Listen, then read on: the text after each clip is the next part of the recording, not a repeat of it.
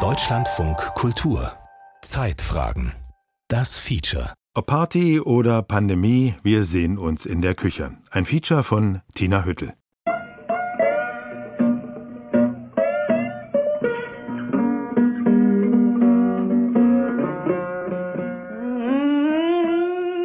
Nicht die besten Küchengeräte, um gut zu kochen. So. Ähm, und ich glaube, wenn man so seine eigene Küche ein bisschen besser kennenlernt und weiß, okay, wie muss ich was einstellen oder wie lange braucht etwas, dann kriegt man das auch in einer, sage ich mal, weniger perfekten Küche hin. Jede Küche hat ihren eigenen Geruch, gerade jede Profiküche hat ihren eigenen Geruch. Und ähm, das sagt auch schon sehr, sehr viel über diese Küche aus. Und ähm, das ist auch so ein bisschen mein Ziel, dass die Küche nicht nur so schön aussieht, sondern auch gut riecht. Ich kann jetzt nicht sagen, dass das Kochen ein ausgesprochenes Hobby ist, aber wollte ich halt einfach mal eine Küche haben, die alles kann. Jetzt muss ich nur noch lernen von der Küche, was er alles kann. Die Küche hat einfach das Auto als das bekannteste Statussymbol gerade in Deutschland abgelöst. Ja, der Mensch sucht dann einfach nach anderen Formen, sich auszudrücken, sich auch zu individualisieren. Und da haben wir das Glück gehabt, dass der Fokus auf die eigenen vier Wände gekommen ist.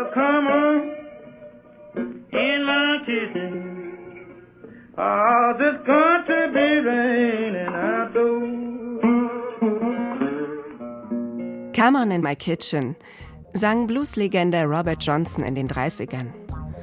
Denn in der Küche war es warm. Ein Feuer brannte im Ofen, im Topf auf dem Herd brodelte ein Suppenhuhn. Hierhin flüchtete man sich vor dem Regen, vor den Zumutungen des Lebens. Der Song wurde über die folgenden Jahrzehnte oft gecovert. Eric Clapton rühmte die Küche, aber auch die Jazzsängerin Cassandra Wilson, Ariana Grande und Laney, die Poprocker aus Los Angeles, feierten sie immer wieder als den Ort, an dem man zusammenkommt und an dem die eigentliche Party stattfindet.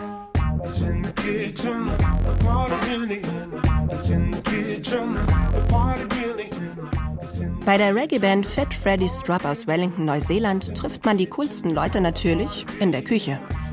Sie ist the place to be. Die Küche war schon immer Lebensmittelpunkt für uns Menschen, im wahrsten Sinne des Wortes. Hier werden die Lebensmittel aufbewahrt und zubereitet. Hier hält man sich auf. Hier essen, trinken, reden, kochen, lachen und streiten wir. Mit Corona ist die Küche endgültig zum wichtigsten Ort im Haus geworden. Im Jahr 2020 kochten 39 Prozent der Deutschen täglich. Im Jahr darauf schon 52 Prozent. Die Küche wurde zum Zentrum des familiären Zusammenlebens. Hier fand das Homeschooling statt. Hier sitzt mit dem Laptop, wer Corona-bedingt zu Hause arbeitet. Statt für Urlaubsreisen gaben die Menschen lieber Geld für ihre Küche und neue Elektrogeräte aus. Deutschlands Küchenhersteller strotzten deshalb gerade vor Selbstbewusstsein. Es gibt Lieferengpässe, Händler und Berater schieben Überstunden, denn jede Küche ist ein Unikat. Selbst die von IKEA muss individuell eingepasst werden, Exakt die gleiche Küche gibt es nie zweimal. Heißt aber auch, wie kein anderer Wohnraum fordert die Küche eine gewissenhafte Planung aus einer Hand und starke Nerven. Besuch bei Klaus Kammer. Der Aufzug fährt direkt in die Wohnung. Das Penthouse im obersten Stockwerk eines Neubaus in Berlin-Pankow wird ein Traum. Noch ist es mehr Baustelle. Vor eineinhalb Wochen sind Klaus Kammer und seine Frau trotzdem eingezogen. Immerhin ist die vom Innenarchitekten designte Küche fertig eingebaut. Nur ein paar Details fehlen noch. Sockelleisten, der passende Ablauf im Spülbecken. Klaus Kammer, Mitte 60, ein Rheinländer und Partner bei den Wirtschaftsprüfern KPMG, muss nur noch halbtags arbeiten. Er ist mit seinem Berliner Architekten Johannes Müller-Baum verabredet. Kammer bietet Latte Macchiato an. Der Miele Vollautomat, der Bohnen in dem Moment malt, wenn der Kaffee per Touchpad abgerufen wird, ist auf Sichthöhe in das raumhohe Einbauküchenmöbel integriert. Und das, das Problem mit der Kaffeemaschine, was ist das Problem? Mit der Kaffeemaschine ist, dass die Mengen für unsere Tassen zu groß sind. Das kann man auch alles einstellen. Weiß ich. Und ich kann dir das auch gerne zeigen. Ich muss selber ein bisschen lesen. Ich trinke den immer schwarz und meine Frau trinkt den mit Milch und sie hat es letztens mal probiert und da ist alles übergelaufen. Die macht eigentlich alles automatisch, nur nicht das, was sie soll. Die Maschine glänzt schwarz.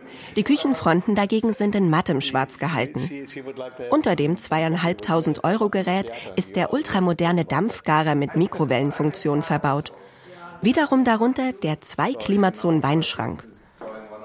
Der Architekt Johannes Müller-Baum, ein Mitvierziger mit zusätzlicher Schreinerausbildung und eigener Firma, hat sich auf die Planung und das Interior Design von Privathäusern, hier vor allem Küchen, spezialisiert. Man spürt seinen Stolz. Er zeigt die Spüle, führt den Hahn vor, aus dem wahlweise Sprudel oder kochendes Wasser perlt. Wasserhahn, aber auch noch kochendes Wasser und Sprudel. Mehr als die Hälfte der 150 Quadratmeter Wohnung besteht aus einem Raum. Und das ist die Küche. Deren Herzstück, eine längliche Kochinsel, steht als Querriegel vor der riesigen Fensterfront. Alle Arbeitsflächen sind aus ein und demselben Block schwarzen Granit geschnitten. Das erste Angebot für die Küche holte sich Kammer beim Branchenriesen Bulthaupt. Es lag 20.000 Euro über den 65.000 Euro, den er nun für die vom Architekten entworfene Küche gezahlt hat. Allein 30.000 Euro davon machen die Geräte aus. Kammer liegt damit natürlich satt über dem Durchschnitt.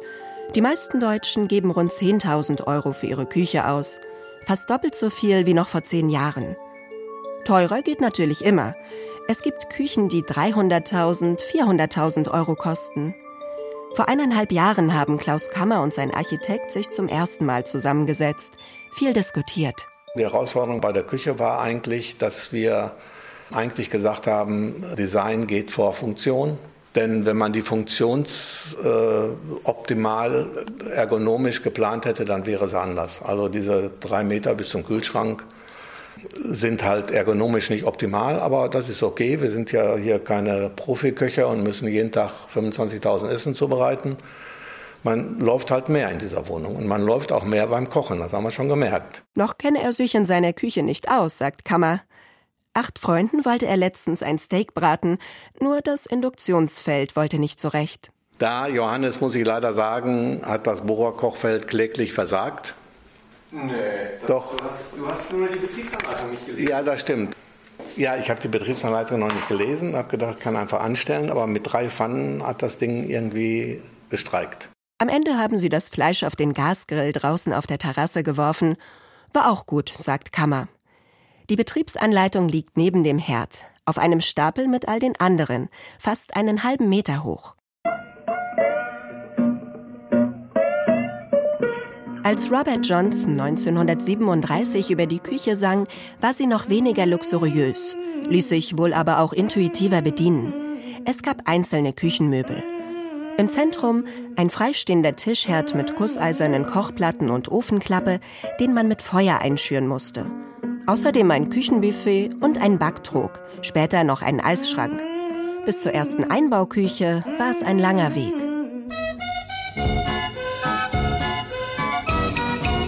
Als Urtyp der Einbauküche gilt die Frankfurter Küche. 1926 hat sie Ernst May erfunden. Die Wiener Architektin Margarete Schütte-Lihotzky arbeitete ihre Details aus. Minimalistisch, kompakt und funktional – diese Standardküche sollte künftig in Wohnhaussiedlungen verbaut werden. Auf sechseinhalb Quadratmetern fanden sich Küchenmodule mit Arbeitsflächen aus Linoleum, ein Herd mit Abzug. Der Abstand zum Esstisch betrug nur drei Meter. Eine Schiebetür trennte die Küche vom Wohnraum. Die Frankfurter Küche wurde bis 1930 in rund 10.000 Wohnungen und einer unbekannten Zahl von Einzelhäusern eingebaut. Im Ausland bewunderte man sie.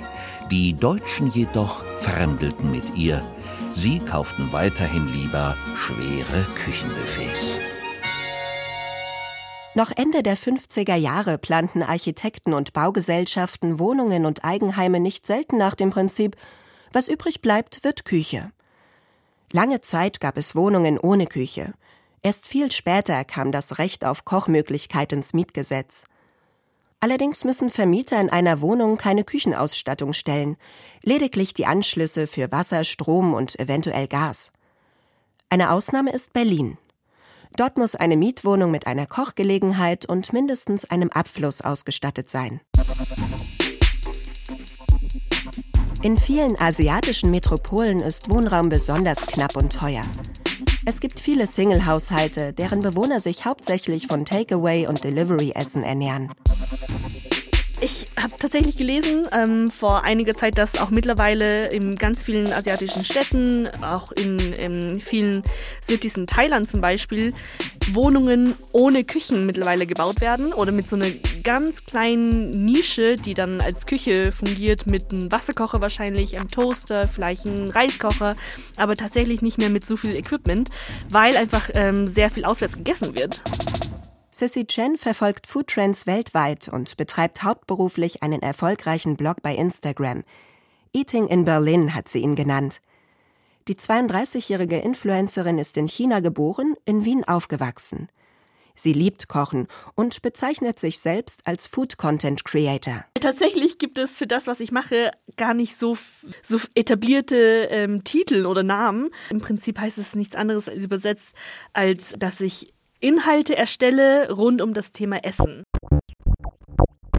37.000 Follower schätzen Sissy Chens Restauranttipps und bewundern ihre wunderschön inszenierten Insta-Stories, in denen sie zeigt, wie Seidentofu mit Chiliöl perfekt gelingt, wie sie chinesische Biang-Biang-Nudeln schleudert oder Dim Sums faltet. Meist in Nahaufnahme und fast nur mit Fokus auf ihre Hände und die verwendeten Produkte. Von ihrer Küche sieht man wenig. Also ich will eigentlich fast die Fantasie nicht zerplatzen lassen, weil ich glaube, viele Leute denken, ich habe so eine richtig toll ausgestattete Küche. Aber die Realität sieht ein bisschen anders aus. Ich habe so eine äh, typische Berliner äh, Mini-Küche oder typische Berliner Küche mit dem, was man quasi ähm, bekommt als Mieter, wenn man einzieht. Diesen, diesen Herd mit ähm, Backofen und diese ähm, super simple Spüle. Und meine Küche ist wirklich sehr klein. Ähm, und das Schwierigste ist auch, dass ich sie sowohl privat als auch zum Shooten nutze. Wer durch ihren Instagram-Account scrollt, sieht Sissy Chen oft beim Essen.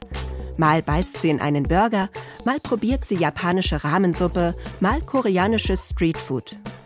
Auch wenn sie viel auswärts isst, nicht selbst zu kochen, keine eigene Küche zu haben, wäre ihr Albtraum. Sie hat gelernt, aus ihrer Mini-Küche das Beste rauszuholen. Ich wünschte, ich hätte so eine richtig toll ausgestattete Küche, aber die Kunst ist, sich tatsächlich zu beschränken auf das Notwendigste und ähm, so ein bisschen minimalistisch heranzugehen. Und der zweite Tipp wäre tatsächlich Organisationsstruktur. Mhm. Das ist wirklich A und O in so einer Mini-Küche, ähm, die Sachen so irgendwie hinzustellen, hinzuhängen, in die Schränke zu packen, dass man relativ schnell Zugang hat. Raus mit dem Schnörkelbuffet. Ändert eure Küchen und ihr ändert euer Leben. Diese amerikanische Losung wird auch im Deutschland der 50er Jahre populär. Mit Artikeln und Werbeanzeigen wird die deutsche Hausfrau von liebgewonnenen Küchengewohnheiten abgebracht. Die Küchenmöbel werden Pastellfarben, die ersten Einbaugeräte und elektrischen Haushaltsgeräte erschwinglich, was den Stromverbrauch in wenigen Jahren verdoppelt. Im Jahr 1956 ist es dann soweit. Zwölf, meist mittelständische deutsche Küchenhersteller versammeln sich zum ersten Mal um einen Tisch, um gemeinsam Industrienormen festzulegen.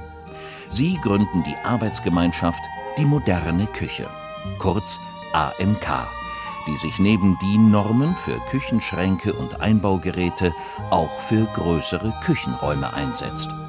Die AMK die Arbeitsgemeinschaft Moderne Küche gibt es noch heute. Sitz des Verbandes ist Mannheim.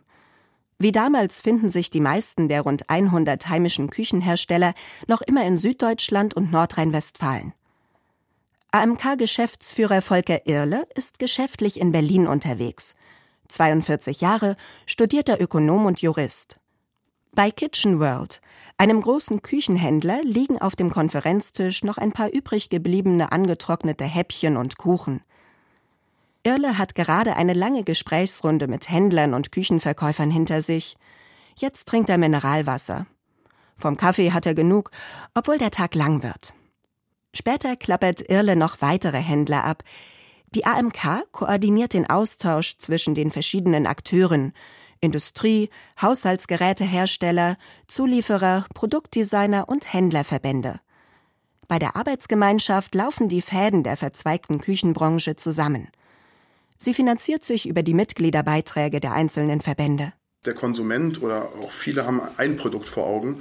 Am Ende ist es aber so, dass sie ganz verschiedene Industrien Produkte liefern, die dann bei ihnen zu Hause der Küchenhändler, der Profi stellt die zusammen mit Ihnen und entwirft die Küche. Und, aber am Ende des Tages wird es bei Ihnen zu Hause zum ersten Mal montiert. Das wäre so ein bisschen, als wenn Sie sich ein Auto kaufen und Sie kriegen den Motor geliefert, die Reifen geliefert, das Chassis geliefert und der, der Mechaniker kommt zu Ihnen nach Hause und fängt an, das Auto zusammenzubauen. Ähm, so, und deswegen brauchen Sie aber auch einen Ansprechpartner. Die Arbeitsgemeinschaft Moderne Küche informiert Hersteller neutral über technische Neuigkeiten und Trends und leistet Öffentlichkeitsarbeit. Bis vor wenigen Jahren hat sie auch jährlich erhoben, wie viel Umsatz die gesamte Branche macht. Oder 11,5 Milliarden. Die Zahl ist jetzt drei Jahre alt, ist aber gewachsen und zwar deutlich. Äh, nicht kleiner geworden, sieht man, das ist schon eine, Riesen, eine Riesenindustrie. Das Schöne ist, dass wir in Deutschland das Glück haben, dass wir gerade im Bereich der Möbel sowohl die Einstiegsprodukte als auch bis zum absoluten Premium alles aus Deutschland kommt. Das heißt, es ist wirklich ein Mittelstand, der für den heimischen Markt produziert. Das gelingt uns nicht mal in der Automobilindustrie, dass wir vom günstigsten bis zum teuersten Auto alles haben. Ähnlich wie beim Auto ist Deutschland bei Küchen ein weltweiter Player. In Europa sogar führend. Dabei fungiert die Küche als Katalysator der gesamten Möbelindustrie, sagt Volker Irle. Ganz viele der Innovationen, die wir heute im Möbel haben, wie diese Soft-Close-Technik, das Schubladen zugleiten, das erleben wir heute auch in Möbeln. Aber es kommt alles aus dem Bereich der Küche. Und findet international Bewunderung. In den USA zum Beispiel orientiere man sich inzwischen an deutschem Design und Technik. Und was wir dort sehen, ist, dass es immer mehr Richtung diesen europäischen Standard läuft. Ja, es ist alles etwas größer, es muss halt auch der Truthahn in den, in, in den Backofen passen, aber das sind dann wirklich Einzelheiten. Der Geschäftsführer des Küchenverbandes ist überzeugt. Die Küche hat das bekannteste Statussymbol in Deutschland, das Auto, endgültig überholt. Auf der einen Seite Carsharing, auf der anderen Seite die Suche nach Formen, sich abzusetzen. Und da haben wir das Glück gehabt, dass der Fokus auf die eigenen vier Wände gekommen ist und dort halt tatsächlich auf das, was im Mittelpunkt steht. Und im Mittelpunkt steht eben nicht das offene Bad äh, oder der offene Flur, sondern halt die offene Küche. Und die hat dann komplett durchgeplant ist. Ja, das neue Statussymbol steht halt sozusagen mitten im Raum. Die Zahlen geben ihm recht. Laut einer Umfrage der Stiftung für Zukunftsfragen, die 2021 eineinhalb Jahre nach dem ersten Auftauchen von Corona in Deutschland veröffentlicht wurde, würden nur 16 Prozent der Befragten ihr Erspartes für ein neues Auto ausgeben. Ganze 42 Prozent erklärten, sie würden ins eigene Zuhause investieren, wobei das meiste Geld dort statistisch in die Küche fließt. So, jetzt gehen wir mal rüber. In einer Zeit, in der pandemiebedingt über das Recht auf Homeoffice diskutiert wird, erscheint auch die Einhell-Delphi-Studie Das Zuhause 2030. Sie besagt, dass im Jahr 2030 die Menschen bis zu 75 Prozent ihrer Zeit in den eigenen vier Wänden verbringen werden. Damit wird auch die Küchenindustrie zur Krisenprofiteurin. Oder auch mal hier eine Inselsteckdose anschauen die man dann umdrehen kann. André Sievert ist Inhaber des kleinen Küchenstudios Küchenkultur in Prenzlauer Berg. 2012 hat er hier eine ehemalige Schlecker-Filiale bezogen. Das Studio lief von Anbeginn. Mit der Gentrifizierung des Viertels kamen die Besserverdiener, die für ihr neu gekauftes Eigentum statt IKEA-Standard individuelle Beratung und Planung suchten. Emotional berühren. So beschreibt André Sievert seinen Job. Inzwischen muss er das auch auf Englisch können. Er hat zentimeterkurzes, ergrautes Haar, trägt Rollkragenpulli, randlose Brille, ist der geborene Verkäufer. Sympathisch, Hands-on-Mentalität, kann sowohl gut zuhören als auch gut reden. Weil Küche bekommen sie überall. Äh, mich, André Sievert, bekommen sie nur hier. Und ähm, das läuft über Personen, das läuft kaum über die Preise. Auch das ist nicht unwichtig, keine Frage. Aber am Ende äh, hat der Mensch ja auch noch ein Bauchgefühl, wo er sagt, da fühle ich mich wohl, wir machen das. Auf etwa 250 Quadratmetern stellt André Sievert in seinem Geschäft Küchen für fast jede Raum- und Finanzsituation aus. Viele Hersteller hätten gerade Lieferschwierigkeiten, sagt Sievert. Vor allem auf Geräte wie Spülmaschinen oder Dunstabzugshauben warten Kunden bis zu einem halben Jahr. Die Pandemie hat ihn und sein achtköpfiges Team ziemlich gefordert. Das erste Jahr war der völlige Wahnsinn, weil darauf waren wir faktisch kaum eingestellt. Also es ist ja, ähm, ist ja toll, wenn es so läuft, aber man muss es auch bewerkstelligen können. Man muss die Menschen dafür haben, man darf nicht von Corona erwischt werden, weil dann bricht alles zusammen. Aber jetzt hat sich wieder auf einem relativ normalen Niveau stabilisiert. Bis zur Pandemie hat der gebürtige Berliner um die 150 Küchen verkauft im Jahr. Seit Corona sind es rund 200. Er bleibt bei einer Küche mit verschiedenen Arbeitshöhen stehen, rückt das Schild verkauft gerade. Hier mal eine Küche mit verschiedenen Höhen, ne, äh, um mal so ein bisschen ergonomisch zu zeigen, was wäre eigentlich die perfekte Lösung. Siebert kann lange referieren, wann Glas, Stein, Holz oder Kunststoff als Arbeitsfläche in Frage kommen welche Vor- und Nachteile grifflose, matte oder glänzende Fronten haben und natürlich, welche Küchenfarben gerade trendy sind. Also der Raum sieht nicht wirklich anders aus. Die Farbe Weiß ist nach wie vor die Nummer eins in allen Verkaufszahlen. Schwarz wird vom, vom, von der Industrie mächtig nach vorne gepowert. Und da merkt man auch, wie beeinflussbar wir Menschen sind. Das geht nämlich dann plötzlich sehr schnell, dass auch die Kunden kommen und sagen, ich hätte gerne schwarz. Das war vor, vor, vor fünf Jahren undenkbar. Äh, ich sehe sie ja eingebaut dann zum Teil und sage, ja, sieht erstmal super, super schön aus.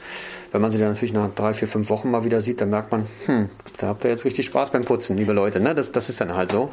Aber das ist ja dann selber ausgesucht. Beim Rundgang führt der Verkäufer auch an einer Küche im Landhausstil von vor 20 Jahren vorbei weiße Holzfronten, aufgesetzte Rahmen.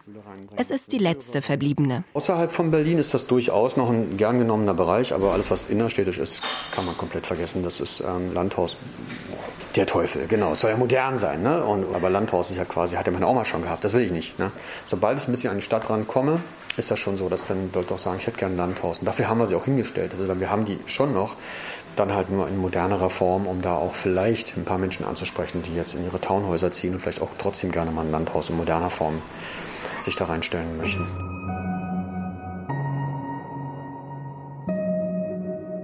Die Sehnsucht nach Natur und Erdverbundenheit, für die der Landhausstil steht, gibt es noch.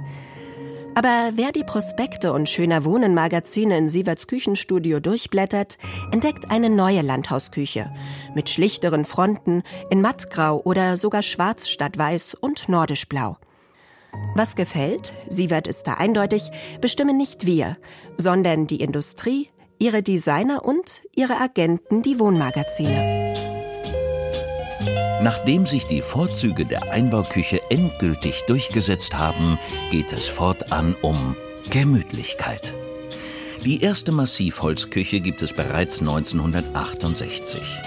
Mitte der 70er liegen Wohnlichkeit, weiße Wände, Wagenräder als Lampen und Holzfronten im Trend, ebenso offene Regale. Fast gleichzeitig kommen die ersten grellen Farben, psychedelischen Muster und Formen auf den Markt. Der Küchenhersteller Poggenpol präsentiert in den 80ern eine Einbauküche mit knallroten Lackfronten zu schwarz-weißen Schachbrettfliesen.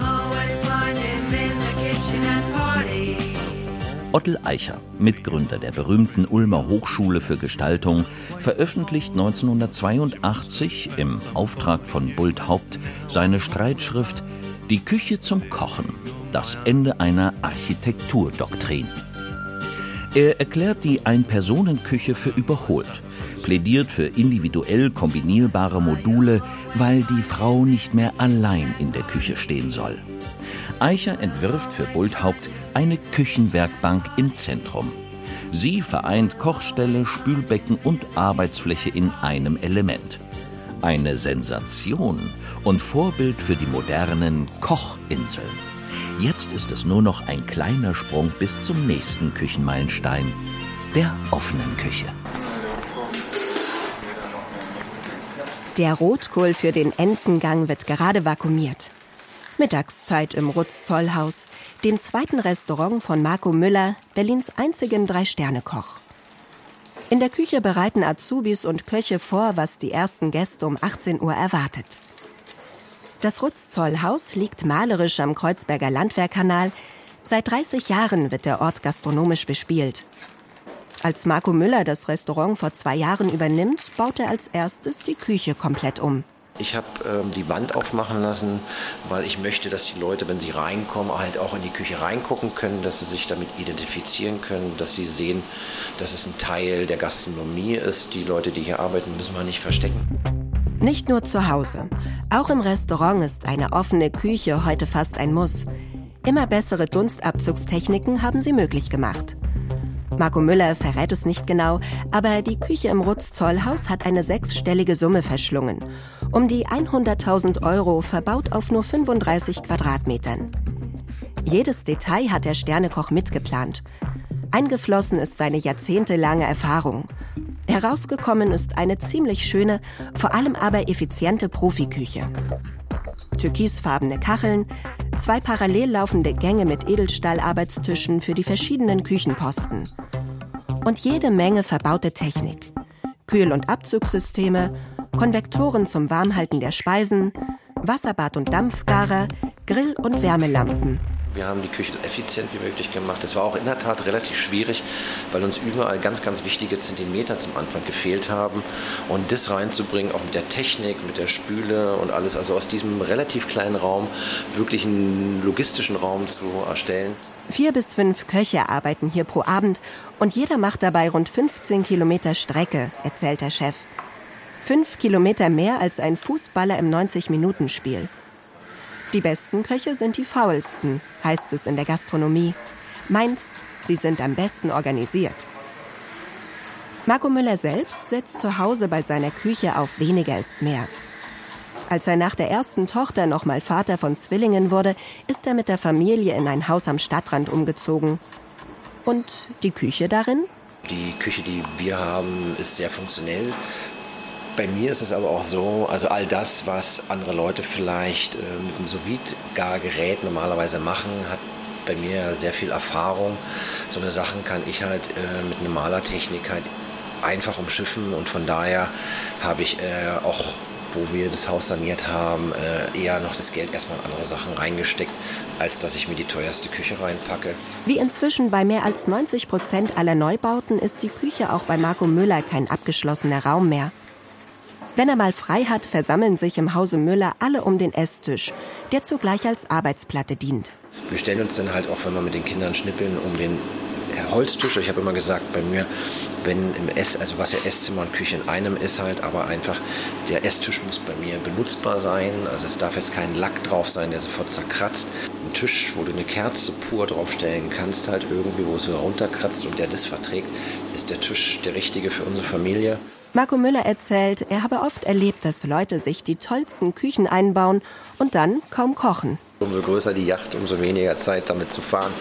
Definitiv ist dieses Sprichwort wahrscheinlich von Menschen abgeleitet. Umso mehr Geld man hat, umso mehr ist man auch damit beschäftigt, es ranzuholen. Und ich glaube, da steckt dann schon viel Wahrheit drin. Seiner Meinung nach sollte man jedoch nicht bei den Elektrogeräten sparen und eine große Spüle einplanen, selbst wenn sie viel Platz einnimmt. Nichts sei ärgerlicher, als Bleche und Töpfe in zu kleinen flachen Spülen zu reinigen. Ich würde auf jeden Fall raten, sich vernünftige Messer zu kaufen. Man muss kein Vermögen ausgeben, aber vernünftige Messer sind recht dankbar beim Kochen, halt irgendwie, weil man sie auch immer wieder recht häufig benutzt. Wenn gute Messer und eine große Spüle laut dreifachem Sternekoch reichen, um den Hobbykoch glücklich zu machen und die Funktionalität der Küche um Welten zu verbessern, was wird dann aus all den Verheißungen der Zukunft? Den Geräten, die sich untereinander connecten, den Küchenrobotern, die alleine Chicken Curry zubereiten oder dem Kühlschrank, der sich selbst befüllt. Der intelligenten Zukunftsküche sind in der Fantasie der Hersteller kaum Grenzen gesetzt. Also wir versuchen grundsätzlich solche Geräte zu vermeiden, weil es genau die Geräte sind, die eigentlich halt dann auch mit einer absehbar kurzen Zeit kaputt gehen.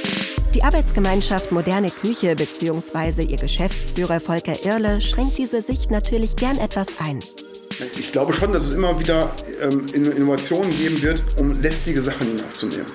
Ich, ich erzähle das immer so als Beispiel, es wird irgendwann die Computerarme geben, die für sie kochen. Da sage ich, ja, aber es wird auch nicht den Computer geben, der für mich den Kinofilm guckt.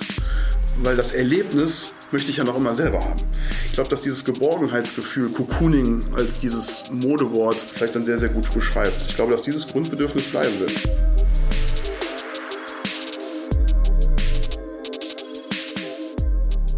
Ob Party oder Pandemie, wir sehen uns in der Küche. Das war ein Feature von Tina Hüttel. Redaktion Franziska Rattay, Regie Frank Meerfort, Technik Hermann Leppich. Es sprachen Juliane Hempel und Romanus Fuhrmann. Eine Produktion von Deutschlandfunk Kultur aus dem Jahr 2022.